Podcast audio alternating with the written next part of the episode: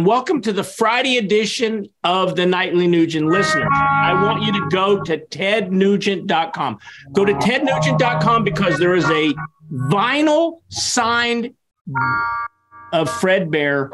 I mean, Ted, 35 years ago, you put this song out, and it's one of the greatest songs of all time. It's the number one hunting song of all time. But what I really want to start with today is, and I know how emotional you you were when you wrote that and you were out for you were outside and you came in the the song just came to you. And i would like you just to take our listeners back to when you picked up that guitar when this thought first crossed your mind and what was the first thing that you played with that on your mind? You know keith uh, music has always inspired me and it's really funny. I was talking to my sister kathy the other day because we're getting ready to have the fourth of july together. And uh, we talked about being raised in a bow hunting family. My dad was a bow hunter, and I was too young to understand any of that, a mushy brained child. But I remember going up north to Grayling every year to go bow hunting and meeting this tall, lanky, friendly, funny guy up in Grayling, Michigan. And I always played my guitar. I was trying to play Chuck Berry stuff. Uh,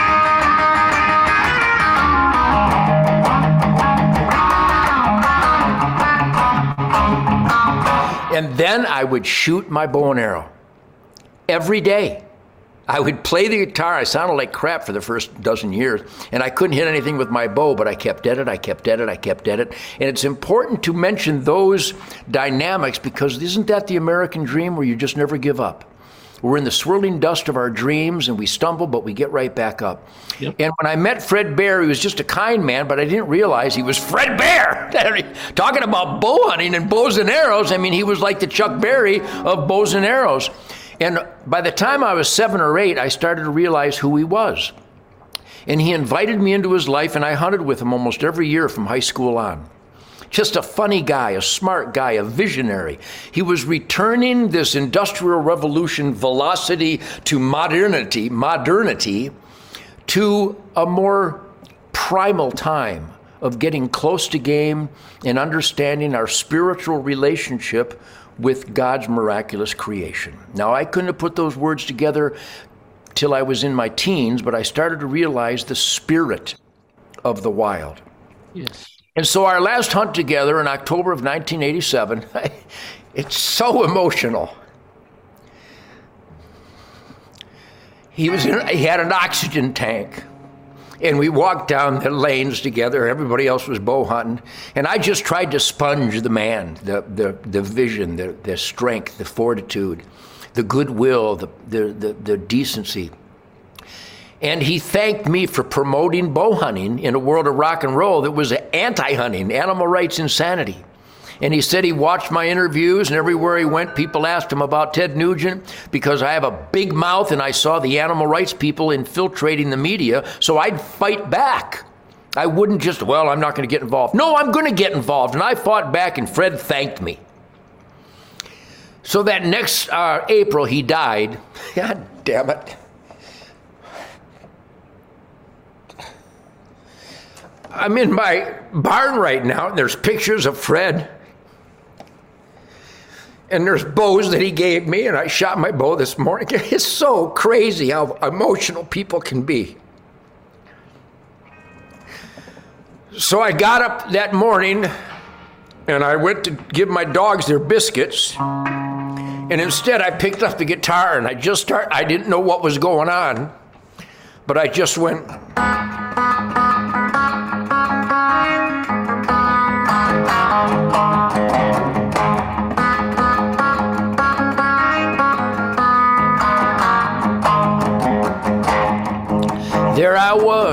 Back in the wild again. And I felt right at home, where I belong. And it just flowed like right now, the tears would not stop. And my mom had just died. And because the bow hunting life was such a powerful family force, and Fred Bear was such a powerful force in that family of bow hunting. And it brought me such joy, such fulfillment such deep spiritual gratification that I was doing good in God's work. And the song happened, and Shemane held me. I kept singing. I didn't write anything, I didn't have paper and pencil. I had no idea I was going to make those chord changes. And I called Michael Lutz, my bass player from Brownsville Station, and Gunnar Ross, God rest his soul, just passed away a couple years ago.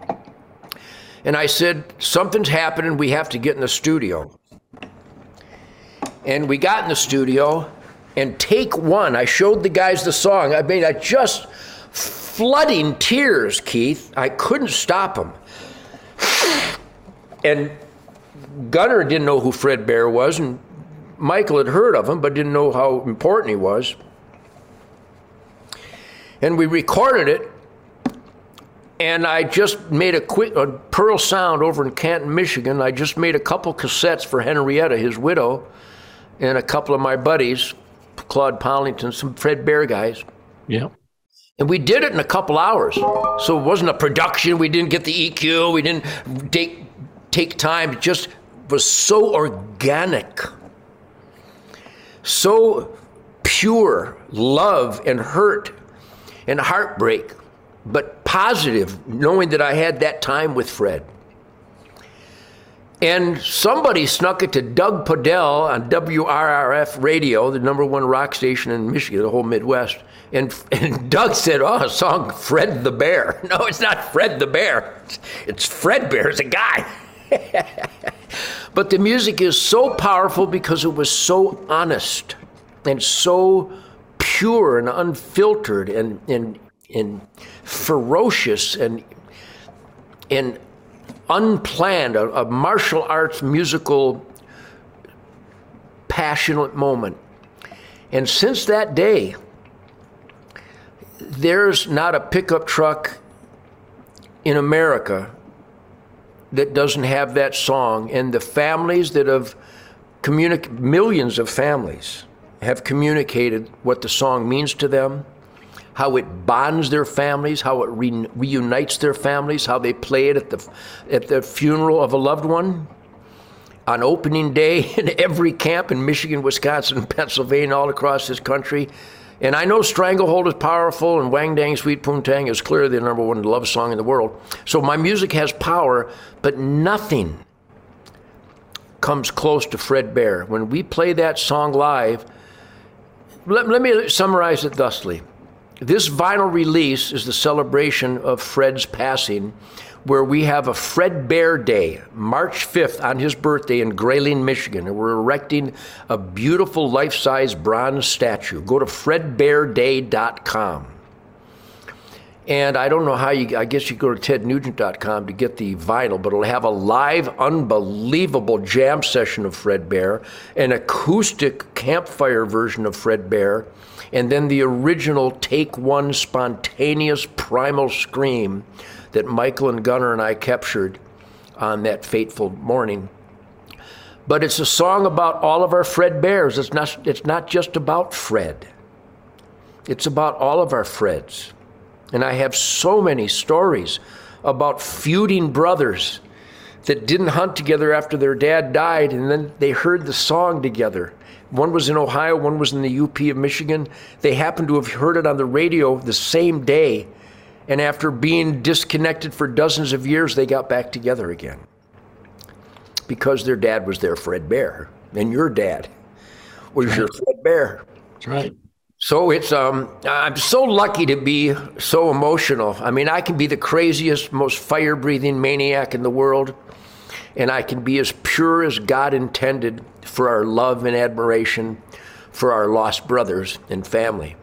And that's what the Fred Bear song means. And what we captured that day, we studied that version, and I've learned to play it lick for lick because it was spontaneous and nobody prepared anything. I had to go back and learn it, and I just sang the words, I didn't write them down. It's as pure as a musical moment could ever be. And from my family to all those families out there that have made this such a powerful, earth moving piece of music, we are Fred Bear Blood Brothers.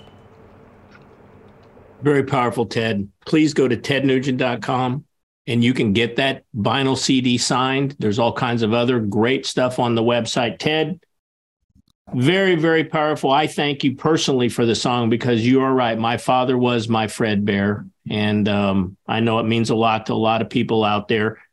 Now, as promised, when we get together tomorrow, we're going to go back and we're going to tie this whole week together. We're going to talk about how we can solve the negativity and focus on the positivity of what Fred Bear meant to the outdoor world. And we're going to do that tomorrow. We're going to talk about Hunter Nation right here on the weekend edition of the Nightly Nuge. Ted, take care, buddy. In the wind, he's still alive.